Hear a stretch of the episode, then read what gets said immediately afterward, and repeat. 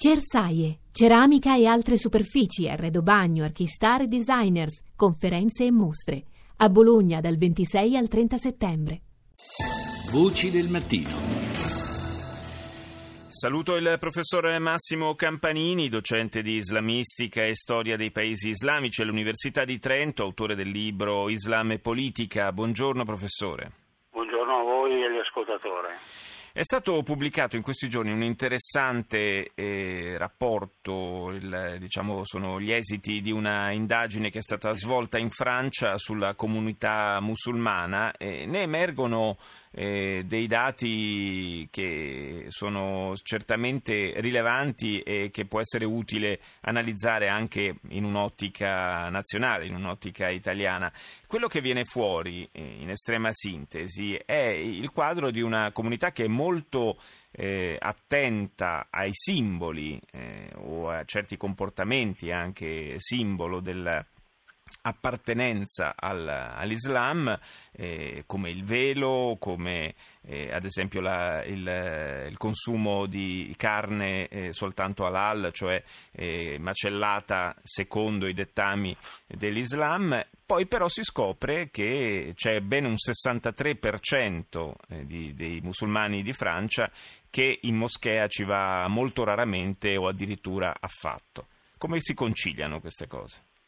Ma eh, si conciliano col fatto che l'appartenenza identitaria che per esempio, appunto come dice lei, impone di non mangiare carne halal o magari conduce i musulmani a digiunare durante il mese di Ramadan, anche se non vanno in moschea, per cui digiunano rigorosamente, ma non vanno in moschea, è perché c'è una distinzione tra un'appartenenza identitaria che non è solo religiosa, ma è anche per esempio etnica, non so, il gruppo algerino piuttosto che il gruppo tunisino o marocchino, dei francesi, algerini, tunisini e marocchini, e la loro professione religiosa. Un altro aspetto, cioè un aspetto di parallelismo molto significativo che ho visto all'interno del rapporto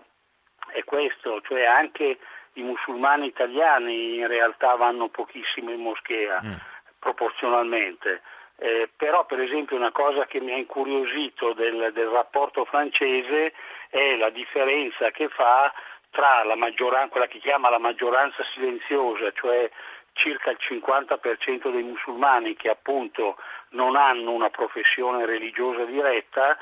e l'altro cinquanta per cento che si divide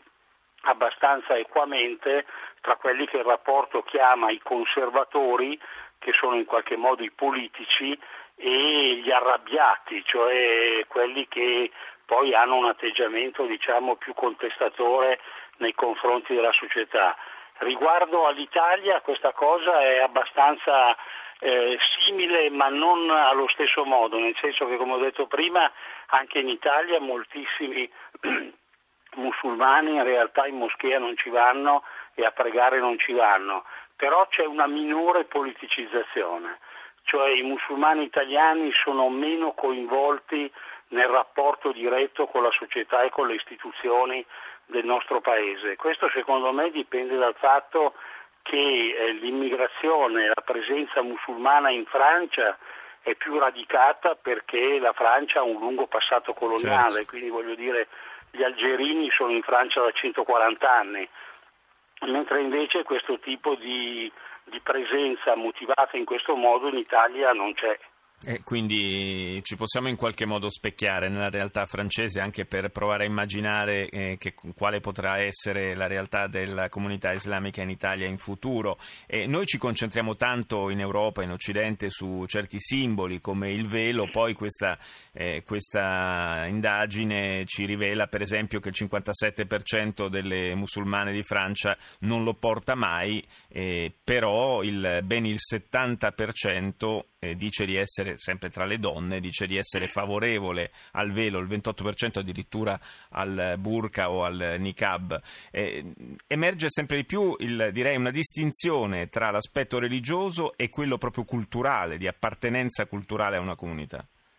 Ma è vero, infatti eh, per esempio, a parte il fatto che posso dire per esperienza diretta di insegnante e di anche persona che conosce sul territorio le comunità musulmane, il problema del velo è più un problema nostro che loro, cioè nel senso che loro non si fanno poi eh, tanti, tanti rovelli e tanti cavilli riguardo alla questione del velo. Il problema è, per esempio, per dire una, un, sempre un'esperienza personale, io ho avuto almeno due o tre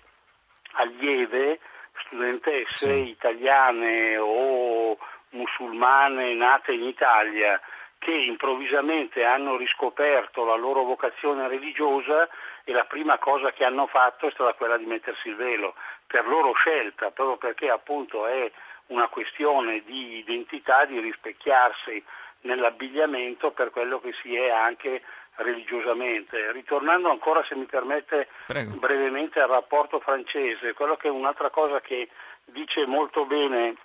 il rapporto francese e che credo che sia utile anche per noi in Italia è il fatto che il problema, diciamo, dell'Islam, ma in generale il problema dell'immigrazione, dice chiaramente il rapporto, secondo me, ripeto, è valido anche per noi, non può e non deve essere affrontato soltanto in termini securitari, perché se viene affrontato soltanto in termini securitari si va verso un fallimento. E questo, questo probabilmente è un'indicazione da tenere sempre ben presente anche per il futuro. Io ringrazio il professor Massimo Campanini per essere stato con noi.